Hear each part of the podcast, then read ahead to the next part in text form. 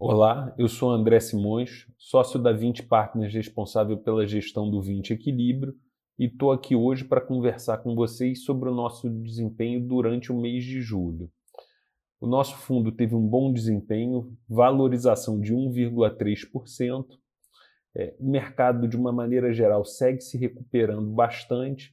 Ao longo do mês, nós tivemos várias notícias positivas, sinais de que a recuperação de atividade econômica está ganhando tração no Brasil em várias partes do mundo.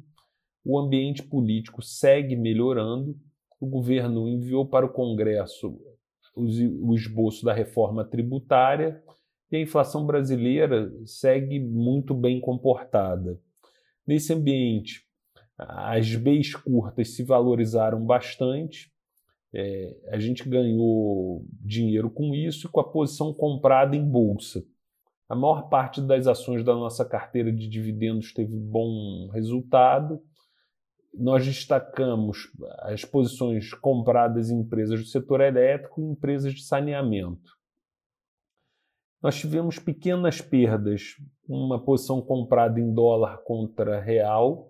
Nós aproveitamos para aumentar essa posição em posições tomadas em juros no Brasil e nos Estados Unidos, e além de uma pequena posição vendida em bolsa americana.